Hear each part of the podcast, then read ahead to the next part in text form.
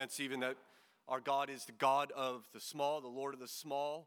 And though Jacob, whom we'll study this morning, is, is not so much small, but he is in trouble, there is a plight, and it is to this God whom we just sang to that Jacob uh, refers to here and seeks after. We'll be in Genesis 32. You'll find that on page 27 in the Pew Bible if you want to use the Pew Bible. And uh, you will be helped this morning, just let you know uh, having God's word out in your lap will be helpful, especially if you're not used to listening to a sermon the length of which I'm about to give. So, um, we will, uh, you will find it easier to stay engaged. I promise you. If you have God's word open, we're going to go verse by verse. You wonder how much longer will this be? Well, when we get to the end of the verses, that's when we're drawing to a close. So, I just want to prepare you for that. Get ready for that, and uh, it will be a help, I trust. So, here we are in Genesis 32, and uh, beginning in verse 1. Hear now the word of God. Jacob went on his way, and the angels of God met him. And when Jacob saw them, he said, This is God's camp. So he called the name of that place Mahanaim. And Jacob sent messengers before him to Esau, his brother, in the land of Seir, the country of Edom, instructing them, Thus you shall say to my lord Esau, Thus says your servant Jacob I have sojourned with Laban and stayed until now. I have oxen, donkeys, flocks, male servants, and female servants. I have sent to tell my Lord in order that I might find favor in your sight. And the messengers returned to Jacob, saying, We came to your brother Esau, and he is coming to meet you. And there are 400 men with him. Then Jacob was greatly afraid and distressed. He divided the people who were with him and the flocks and the herds and the camels into two camps, thinking, if Esau comes to one camp and attacks it, then the camp that is left will escape. And Jacob said, O God of my father Abraham and God of my father Isaac, O Lord, who said to me, Return to your country and to your kindred, that I may do you good. I am not worthy of the least of all the deeds of steadfast love and all the faithfulness that you have shown to your servant. For with only my staff I crossed this Jordan, and now I have become two camps. Please deliver me from the hand of my brother, from the hand of Esau, for I fear him, that he may come and attack me, the mothers with the children. But you said, I will surely do you good and make your offspring as the sand of the sea, which cannot be numbered for the multitude. So he stayed there that night and from what he had with him, he took a present for his brother Esau 200 female goats, 20 male goats, 200 ewes, and 20 rams, 30 milking camels and their calves, 40 cows and 10 bulls, 20 female donkeys and 10 male donkeys. These he handed over to his servants, every drove by itself, and said to his servants, Pass on ahead of me and put a pace, a space between drove and drove. He instructed the first, When Esau, my brother, meets you and asks you, to whom do you belong? Where are you going? And whose are the, these ahead of you? Then you shall say, They belong to your servant Jacob. They are a present sent to my lord Esau, and moreover, he is behind us. He likewise instructed the second and the third and all who follow the droves. You shall say the same thing to Esau when you find him, and you shall say, Moreover, your servant Jacob is behind us. For he thought, I may appease him with the present that goes ahead of me and afterward I shall see his face. Perhaps he will accept me. So the present passed on ahead of him, and he himself stayed that, that night in the camp. Shall we pray together? Father, we thank you for your word that we can consider this morning. Um, I trust uh, that you intend to encourage us, your people, especially when we find ourselves afraid. You are God to whom we can turn to, a God who is worthy of all of our trust. And so I pray for those who are afraid today, those who are distressed, those who are uncertain of the future. May they see that you are a God that is waiting for them to call out to you, for you to work on their behalf. And for those of us who yet one day will walk into that place, may we learn something of who you are and how you work on our behalf. For we ask it in Christ's name. Amen. It was in 1946 when a man named Joshua Liebman wrote a book entitled The Peace of Mind. Uh, it was the number one bestseller, best-selling book on the New York Times list for 58 consecutive weeks and was in the top 10 for over three years.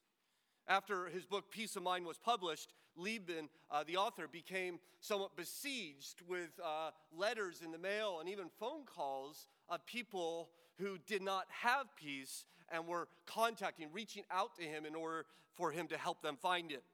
And he uh, very diligently uh, took upon himself the monumental task of helping each person that reached out to him try to find the peace of mind to which he wrote of in his bestseller.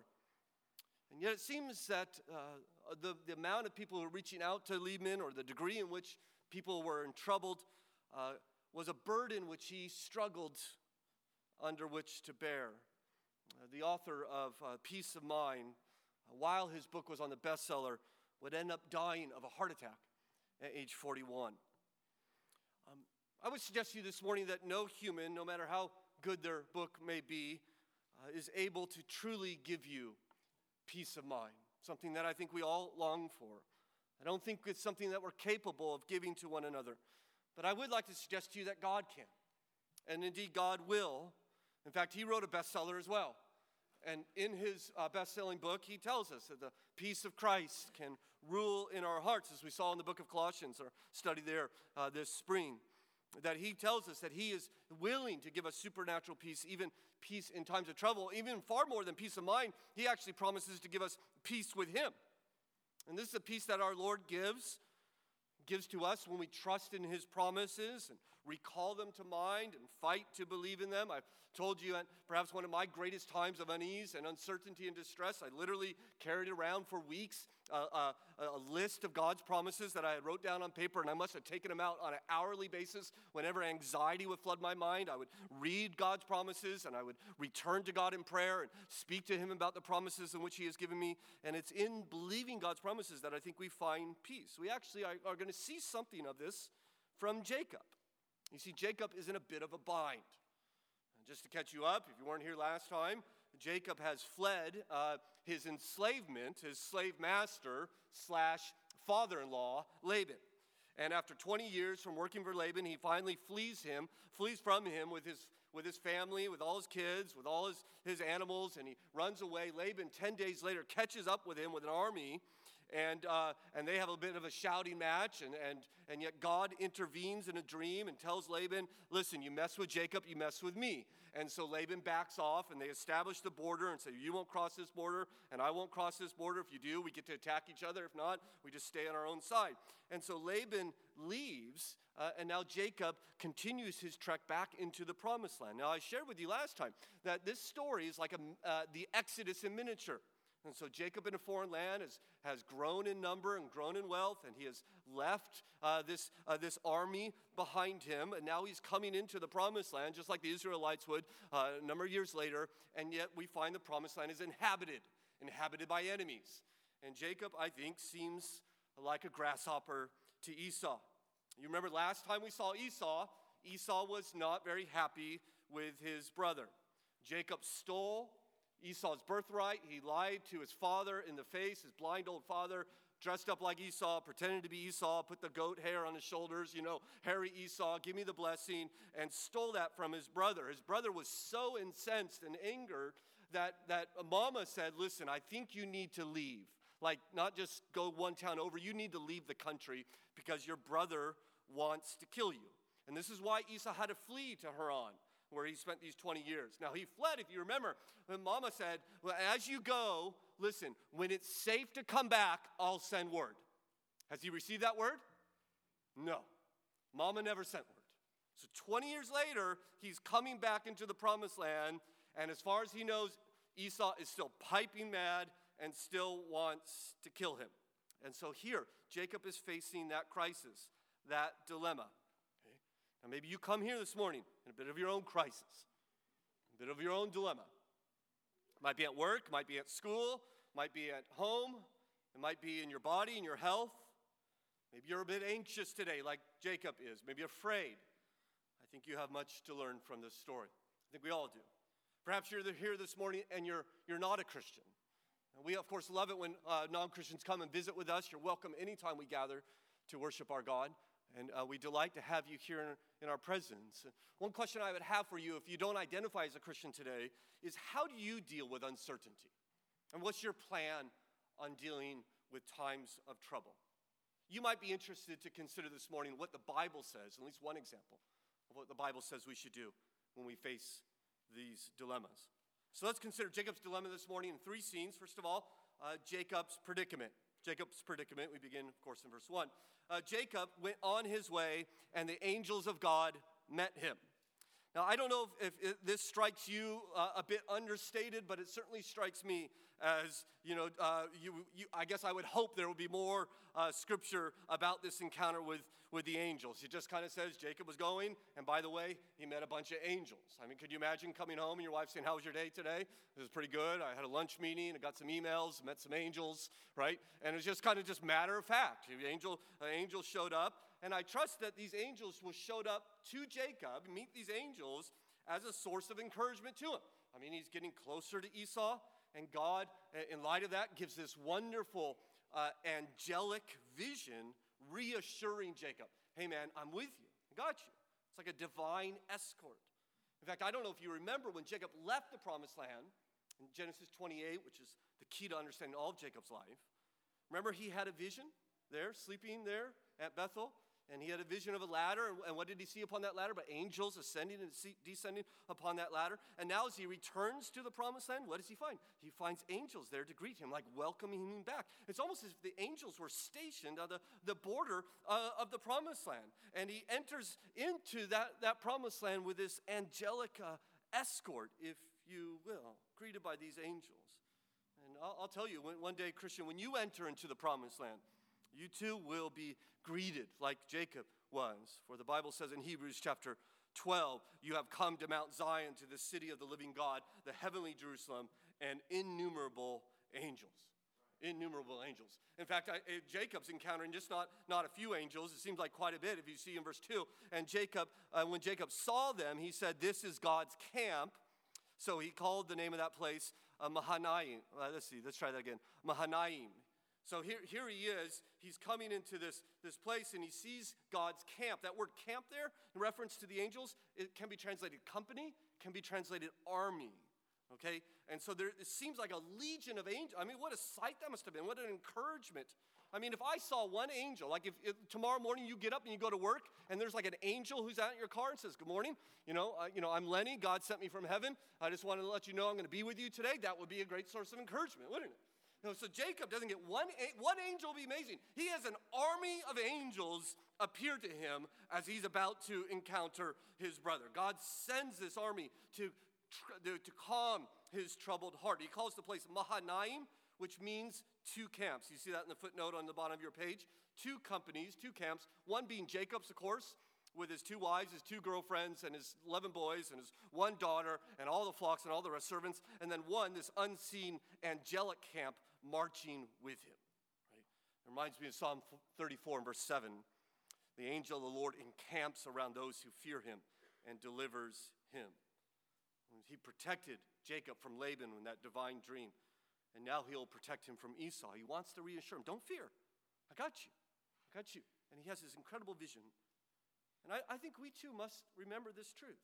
Right? In times of crises, dilemmas, uncertainties, God will care for us if we are in Christ. Now, you might ask, well, are, are, there angels around me then? Is that what you're saying? Well, perhaps. I don't know. God certainly sends them, it seems. He sent them in uh, John Wesley's life. That great evangelist for 52 years rode in the saddle across England many, many times to preach the gospel. And John Wesley, by the way, very sober theologian, not, not doesn't have a natural tendency towards you know seeing angels here and there. But he would tell, he would write about how, how the highways were incredibly dangerous times to, to ride. Uh, and he rode quite a bit, as I've mentioned. And he would always ride in teams because he didn't ride alone. Was the ba- bandits and the highwaymen are, were out there waiting for that lonely rider to take him down and to take his stuff and even to kill him. Well, there was one day Wesley said that he was riding alone. He couldn't find someone to ride with him. And he sees off in the distance uh, some forms on the road and they jump into the hedge. Right? They just disappear off the road.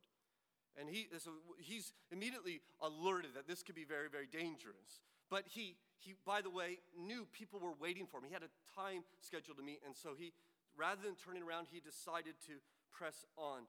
And Wesley will tell us that out of nowhere, as he drew upon that hedge, he heard hoofbeats.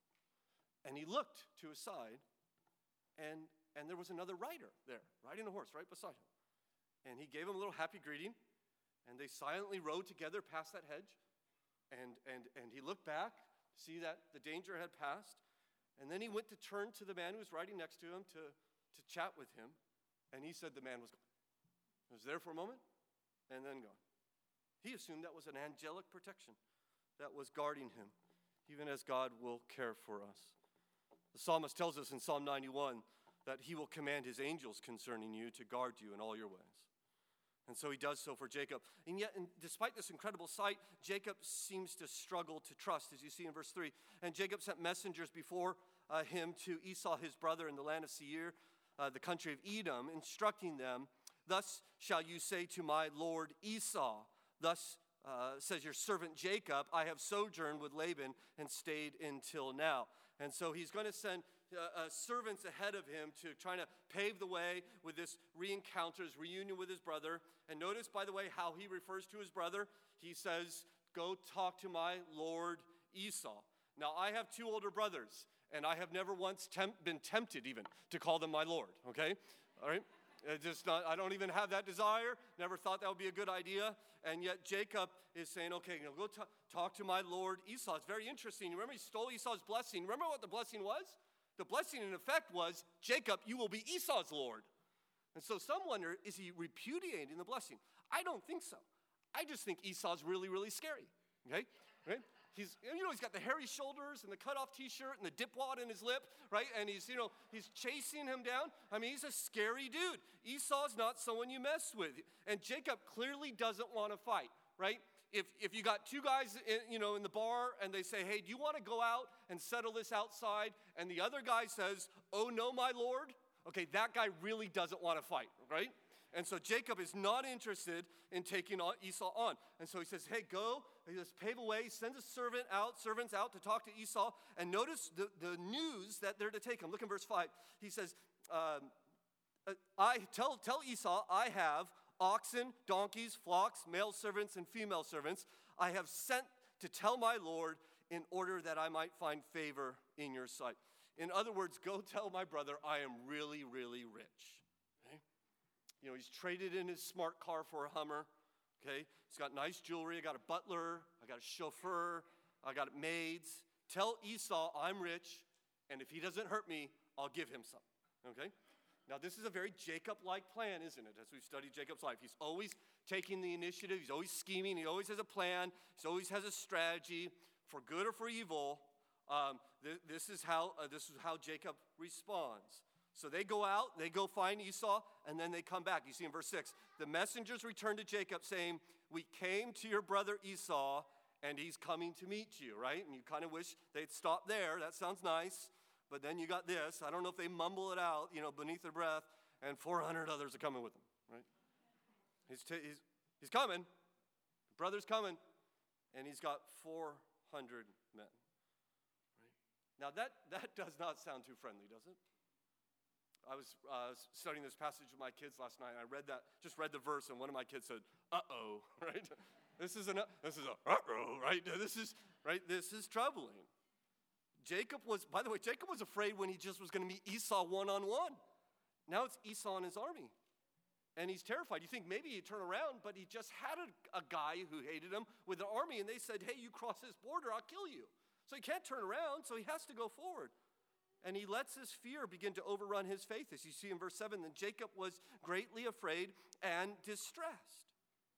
He's giving himself over to this anxiety. Now, you wish, don't you, at this point, that he would have believed God's promises to protect him that when he appeared to him at Bethel. Or you wish he would have found strength in the 20 years in which God had blessed him as he served under Laban. Or you wish he would have remembered yesterday he saw about a thousand angels who are who are met with him. You wish he would have remembered that God had told him that you're going to be my agent of blessing to others. But it seems like he forgets it all. Overwhelmed with fear, back doing his Jacob thing. I need a plan. And so he comes up with a plan. He divides his family in two. You see that in verse 7. He divided the people who were with him and the flocks and the herds and the camels into two camps, thinking if Esau comes to one camp and attacks it, then the camp that is left will escape. Right? If he, if he attacks part of my family, the rest of my family could get out of here. All, all he, he's thinking about survival, right? Trying to increase the odds. I'm going to split them up into two groups. It, I, I don't know if you, it's somewhat ironic that he divides his family into two camps. He's, for, he's, he's forgetting about there is already a second camp, the angels there. Um, and yet, so he, he goes back to his own scheming ways. And I don't know, it, perhaps it's a good strategy. It's, I'm not sure, but there's something that he's missing, I think. And you probably realize that as well. And something he realizes missing is that he needs to seek God in prayer. As we turn to scene number two, Jacob's prayer. We see it in verse 9. And Jacob said, O God of my father Abraham and God of my father Isaac. Jacob is finally praying. Now, Jacob has, has been talking about God, and Jacob has built altars in God's honor. Jacob is, in many ways, very religious, but there has never been prayer in his relationship with God. This will be the first time Jacob will ever pray. At least it was recorded in Scripture. And I, and I think many people, many times, we're, we're very, very religious. We're very, we go to church, we give our tithe, we serve in this way and that way. Uh, and yet, sometimes we're just too busy to pray. Right? And perhaps is the reason for Jacob's spiritual weakness. And maybe it's a weakness for many of the professing Christians that we, we set up our pillars, if you will, and we sing our songs. We talk about God, but, but do we talk to God? So, God here, I think, is putting Jacob in an incredibly desperate place in order to force him to turn to God in prayer. And I think God has done that in many, many people's lives. And so Jacob prays. This is by, you'll be interested to know perhaps, this is the longest prayer in the book of Genesis, and it is a remarkable prayer. He's going to have a request towards the end, but he is going to base his request upon five other truths. So I just want to quickly work through this prayer and show, point out six aspects of this prayer the important thing for you is not to memorize the six or even write all six down, but just to grab hold of one and just kind of bring it into your prayer life. I want to start incorporating this more and more into my prayer life. You notice he begins with God's covenant as he says, O God of my father Abraham and God of my father Isaac. Now he's addressing God in the covenantal terms, in the covenantal relationship that God has elected with this family, right? He's praying to God based upon the relationship that God initiated with these people. And so he says, Listen, I'm, I'm not just some guy out here. I'm part of this covenantal line. You've been good to my family. You've been faithful to them. And so I pray to you based upon the relationship that you initiated with us. Right? And so even before he comes to God and says, I need this, he says, God, I'm in a relationship with you. Right? In other words, God's not some pinata in heaven and, and prayer is the stick with which we beat him so he sprinkles down his treats upon us.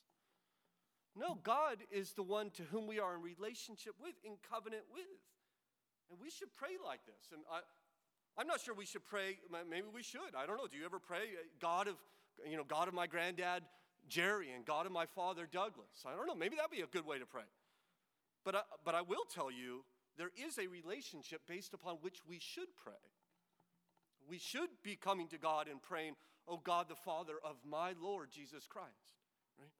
I pray to you based upon the relationship that I have with your Son, Jesus Christ. In fact, Romans 8 says, uh, He is my older brother, and if He's my brother, then you're my Father. I'm united to Christ, therefore you're my Father. This is how Jesus taught us to pray. How should we pray? When you pray, pray like this Our Father. Father. Oh, secondly, you see God's, he talks to God about God's commands. He begins with God's covenant, then goes to God's commands. Verse 9, O Lord, who said to me, Return to your country and to your kindred that I may do you good. So, God, you said to do this. So, he's praying God's words back to him. I will tell you, as I've told you before, that scripture and prayer, they go hand in hand. God talks to us through scripture. We respond to him in prayer. This is how we have this relationship with him. Therefore, we should not simply just read through the Bible. We should, at times, pray through the Bible. That is, we read and respond, read and respond. Scripture will come, convict you of your sin. You then stop and pray about your sin. Scripture will teach you this or that. Then you stop and pray how you should respond. Right? These go together. So he's telling God what God has told him to do. Uh, like husbands, you're reading Ephesians 5 as I have been recently, and it says, Husbands, love your wives as Christ loves the church. And so what do you do? You, you stop and you pray. God, I, I want I need more grace to love her well. Or I need more wisdom to love her in a meaningful way. Or today, let me see opportunities in which I can love her, right? We respond, we talk to God about what He just told us. Or wives, you read that. Husbands, love your wives as Christ loved the church. You might give thanks to God for your husband. Or praise God for his love, no matter how, how imperfect it might be, and ask God to help him. It's Matthew Henry who says the best we can ever say to God in prayer is what he has said to us in Scripture. And so Jacob is quoting God's command back to him Lord, you gave me this command, and I'm doing what you said. I'm trying to follow you, but it's not going so well. I might be killed. My wives and my children, they might be killed. You've asked us to do something that is very dangerous, and I need to talk to you about this. I want to obey, but I'm struggling. And therefore, I, I need your grace. As you see, thirdly, he recalls God's grace here in verse 10. I, I love this.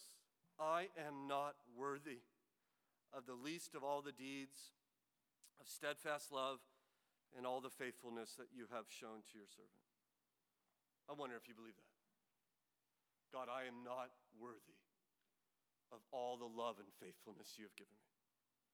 And Jacob comes and doesn't lay out his accomplishments before God. Um, he says, God, I'm not worthy of anything.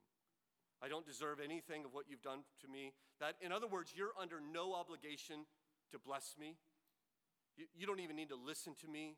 I'm unworthy. Is that part of your prayers? Do you ever come to God and say, I'm unworthy? I, I, remember our brother Mark Cochran, uh, uh, occasion on elders' meetings when we'd be praying for our church or praying for some of you in, in particular. Mark would, would, would get down on his knees and pray for you. And I, I don't know if you ever do that, get on your knees. That posture just communicates the greatness of God and the great degree of desperation you are in having God work. I think this is incredibly important. I hope you hear this. Now he prays, I'm not worthy in the context of his prayer. Because how often do you hear people praying for someone and they lay out their spiritual resume as if God then should respond to all that they've done? God, you know, she teaches Sunday school and, and she's faithful to the church and she's such a good mom. Therefore, do this in her life, right? We, we lay out what they've done and they say, okay, well, you not therefore heal them because of who they are. In fact, Jesus actually taught a parable on this, didn't he? He ta- talked about a man who was praying to God, that's good. And the man comes up and he prays to God and says, God, thank you that I tithe.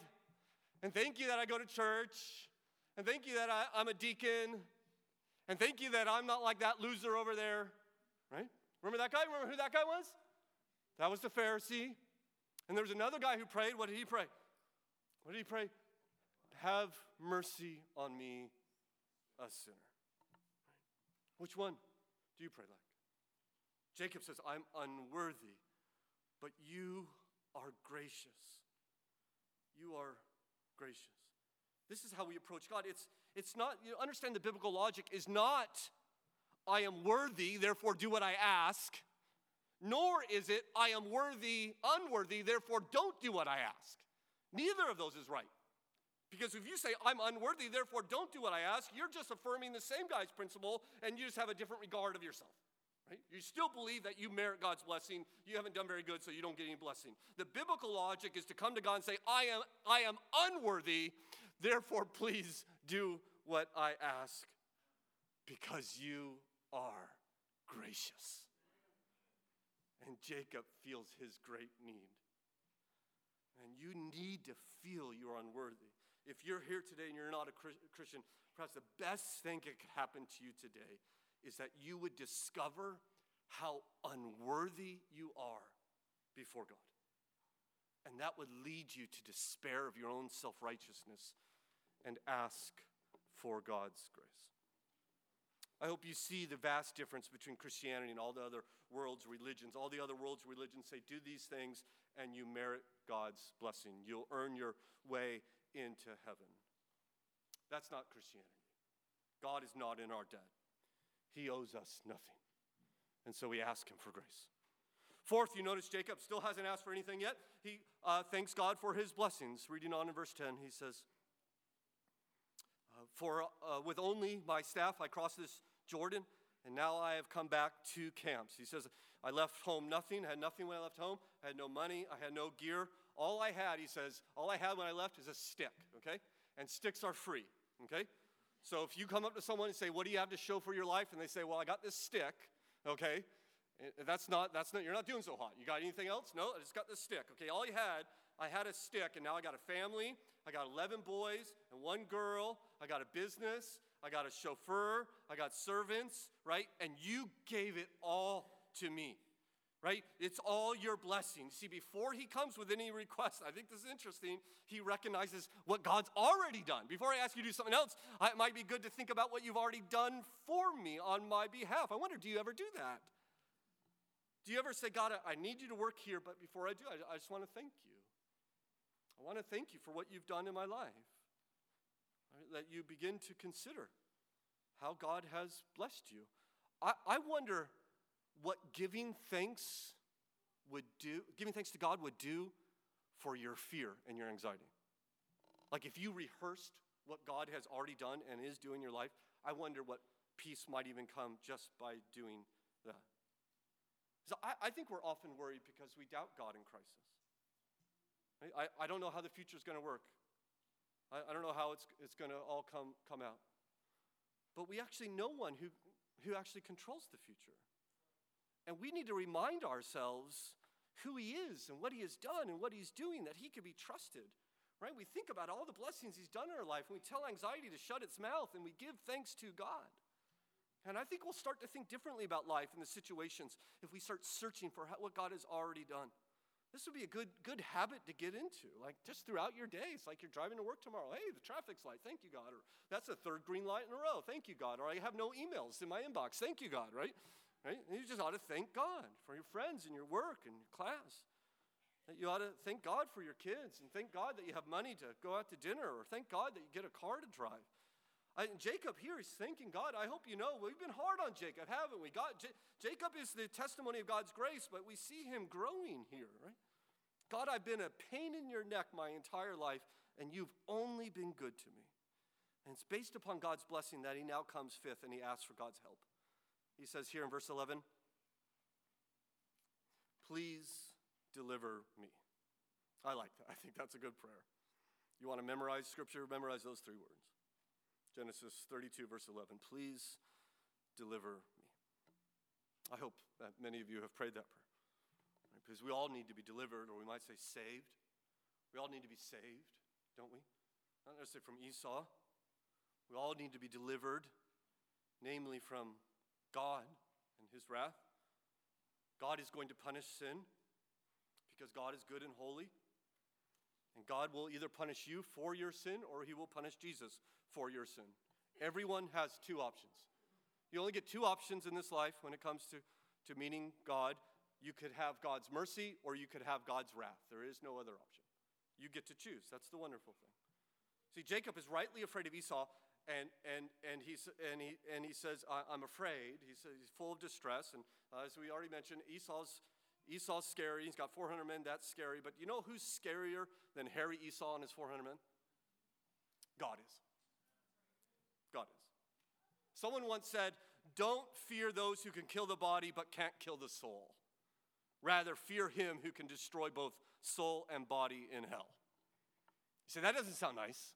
Who said that? Yeah, it was Jesus who said that. Right?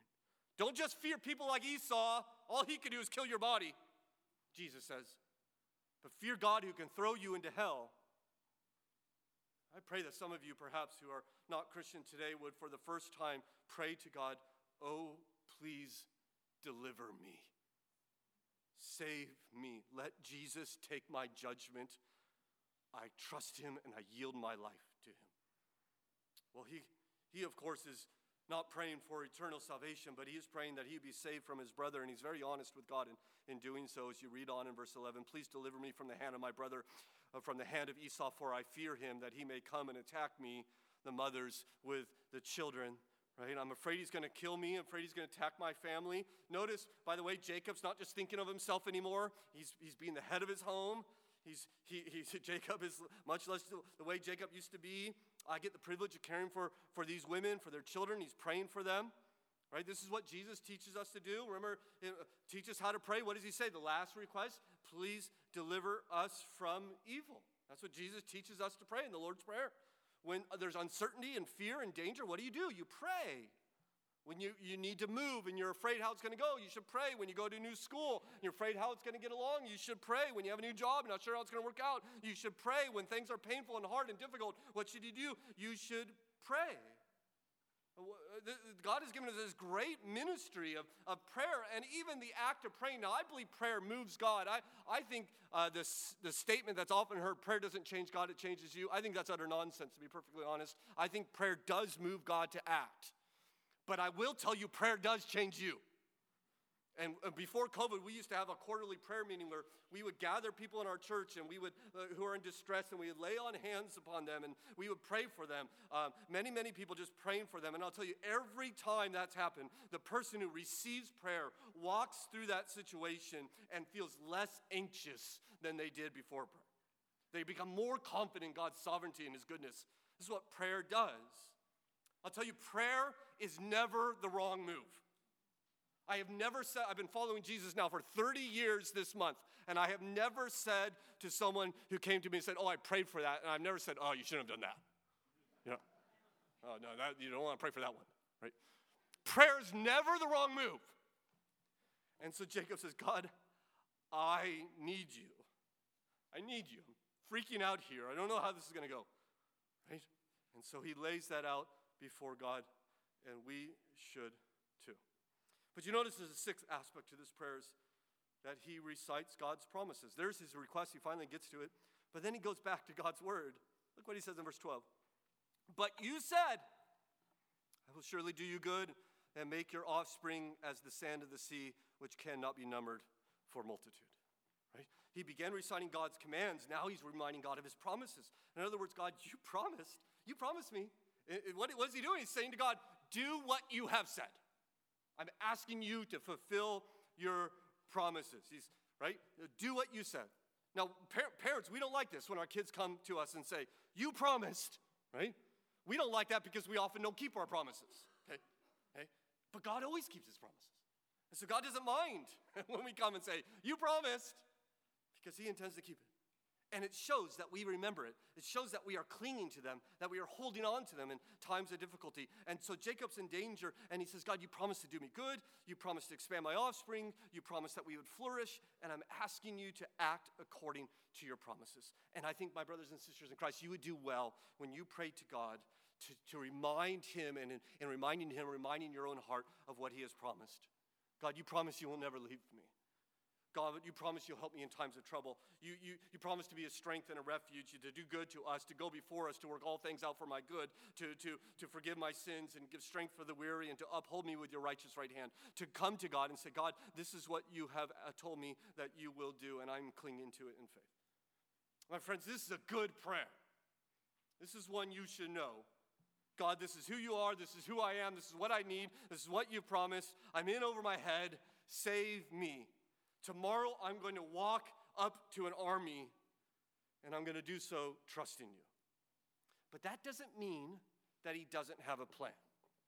And so turn lastly, and I'll be more brief here Jacob's plan. Jacob's plan. Look what he says in, uh, does in verse 13. So he stayed there that night, and from what he had with him, he took a present for his brother Esau 200 female goats and 20 male goats, 200 ewes and 20 rams, 30 milking camels and their calves, 40 cows and 10 bulls, 20 female donkeys, and 10 male donkeys. Okay, so what, what's going on here? He, he, is, he is sending gifts to Jacob, okay?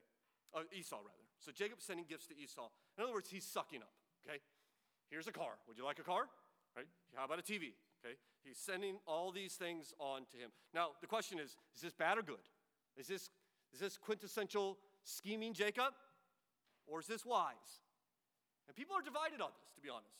I took a, vote in my family last night. Ma- many people think well, this is faithless. He's being faithless. He's forgotten his prayer. I don't think so. I actually think it's wisdom.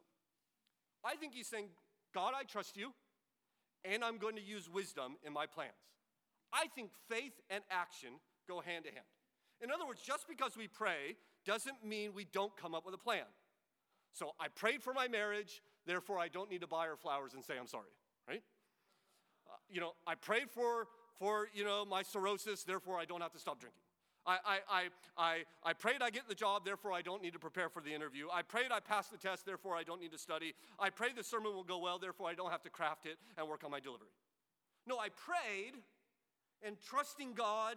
Now, coming from that prayer, I'm going to act in wisdom. Prayer and action go together. I don't know if you remember, it was in Genesis 14 when Lot, the nephew of Abraham, was captured by an undefeated army. And Abraham, who was about 200 years at that time, gets on his camel and rides three days with his men to go fight this undefeated army. And, and there they come upon the army, and yet, what do you know? You know what they do? They wait till night, divide the army up, and attack in the middle of the night, right? Everyone's around the campfire, uh, and down descends Abraham and his troops, and they win the battle. You say, where does Abraham get the courage to fight an undefeated army? This man who is not a man of war. Where does he get that courage? From trusting God. God, you said I'd be a great nation. God, you said uh, uh, that I should trust you when I fear. Uh, and so he's, he's trusting God, he's acting in faith, and he's using strategy. Okay? He, tr- he, he doesn't say, I trust you, God, therefore I'm just going to walk right up to the enemy and say hello. I trust you, God, and therefore we sneak attack. Okay? Now this is faith and action go together. In other words, God, just because you're trusting God doesn't mean you don't have a plan. Jacob says, I trust you, God, and now he's going to use a plan to ease things over. And so we see this. He gets all his animals together and he's going to start sending them ahead of him. You see that verse 16. Then he handed over his servants, every drove by itself, and said to the servants, Pass on ahead of me and put a pace between drove and drove. He instructed the first, When Esau, my brother, meets you and asks you, To whom do you belong? Where are you going? And whose are uh, these ahead of you? You will say, They belong to your servant Jacob. They are a present sent to my lord Esau, and moreover, he is behind us. So you, you, you get what's happening, right? Here comes a new car, and Jacob says, Hi. Here you go. And just, you know, Esau gets in the car. This is pretty nice. And just when he gets out of the car and begins to move towards Jacob, here comes a big screen TV. This is from uh, your servant J- uh, Jacob. He says hello. All right, and, and then here comes a nice massage chair. You want one of those? And here you go, right? And Jacob says hi, and here comes some jewelry. Jacob says hi, okay? And he's just he's just sending these things to him. 550 animals. Now I know nothing about animals, so I'm going to take a guess here. I have, I, for instance, what does a female goat cost? I have no idea. I'm going to guess somewhere around 200 bucks. So you will you will find me if I'm correct. Incorrect, I know that right? So let's just say it's 200 bucks. 200 bucks for a female goat, he sends 200 of them. That's $40,000, right?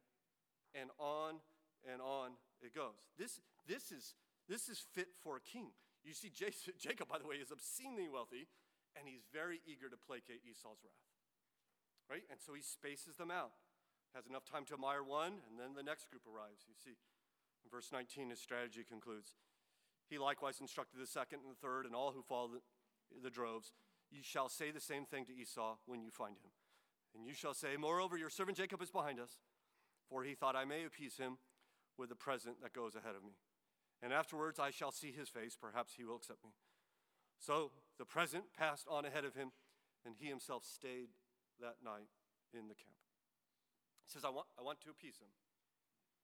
And I, I would say, rightly so. He's wronged his brother. He stole from his brother. I wonder if Jacob is saying, I'm, I'm making peace through restitution here. I've taken from him, I am now giving back to him. I'm paying him back. I'm making it right. And by the time he's hoping tomorrow morning when he shows up with donuts, right, Esau will say to his men, Hey guys, just put the swords away. That's my brother, right? Or at least he won't kill me. And so he sent them off. Jacob stays behind. Let him enjoy those gifts until I see him in the morning, leaving Jacob alone as he fights to trust the Lord in this crisis. And it will be quite a night, as we'll see, God willing, next time we're in Genesis. There's a pastor down in North Carolina uh, who was raised in Cuba. His father was a missionary in Cuba, and they lived on handouts. And yet, God seemed to always meet their needs.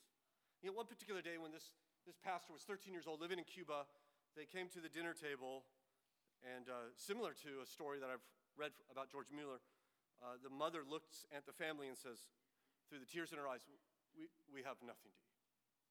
I don't know, you, you ever, ever got to that place? I mean, there's, I looked over the house, there's nothing to eat. He said, My dad at that point says, We need to join hands and we need to thank God for the food he's going to give us. Food's not there, there's no food in the house. This 13 year old said, I thought my dad was out of his mind. And they all joined hands, and this man says, God, you have promised to meet our needs. And so we are asking you right now for our daily bread, and we give you thanks in providing it. Said amen, and the father looked at his family and said, Now let's see how God provides. He said, 20 minutes later, there was a knock at the door. A Christian brother said, I don't know, I had a sense that you were in need.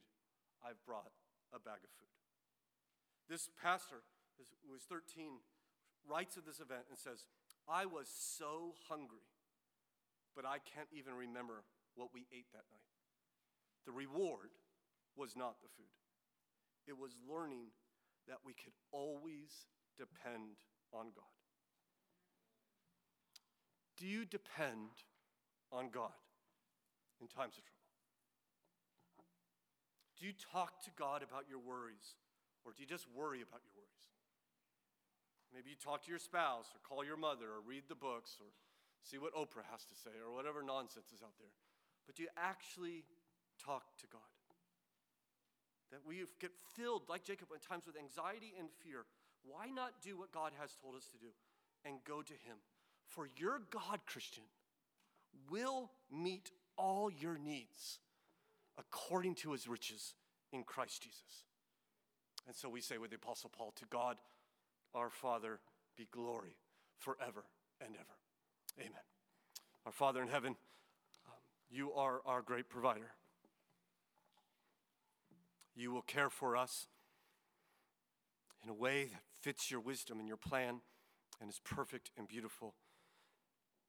And of course, the ultimate provision that you have made for us is not in this wilderness wandering called the human life, but it is when we walk into that promised land that Christ has secured for us. We will, I think, look back upon our days, and at that time, perhaps more clearly than ever, see how our God has provided for us from cradle to grave and then on into everlasting. You are worthy of our trust. May we give ourselves to that faith in which you call us, we ask in Jesus' name. Amen. Amen. We invite you to stand as we join in singing, He is Lord.